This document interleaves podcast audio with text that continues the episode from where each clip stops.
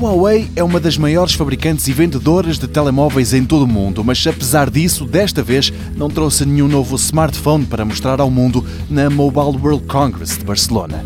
E, no entanto, não foi por isso que deixou de fazer manchetes em muitos dos sites dedicados à tecnologia, tudo por causa de um novo portátil e de um tablet.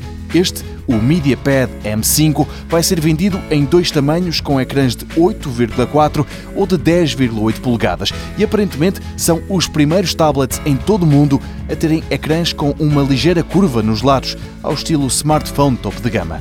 Quanto ao computador portátil, o MateBook X Pro trata-se de uma evolução de um equipamento que foi lançado no ano passado, o primeiro portátil da fabricante chinesa. Quem já o experimentou diz que nem vai mal, que o ecrã é generoso e o desempenho sonoro é impressionante. Pena um dado. A Huawei decidiu mover a webcam do topo do ecrã para o teclado. Literalmente, a câmara está escondida debaixo de uma tecla que, quando se clica, levanta-se e aparece a câmara. A lente fica num ângulo horrível. Nos homens é bom para ver como estão os pelos no nariz. Nas mulheres, talvez sirva para ajustar o decote. Enfim, uma má ideia que alguém se esqueceu de travar. De resto, o MateBook X Pro parece ser muito bom, basta olhar para o painel frontal, 91% é ecrã, a moldura quase desaparece. Aliás, é por isso que a câmera está escondida no teclado.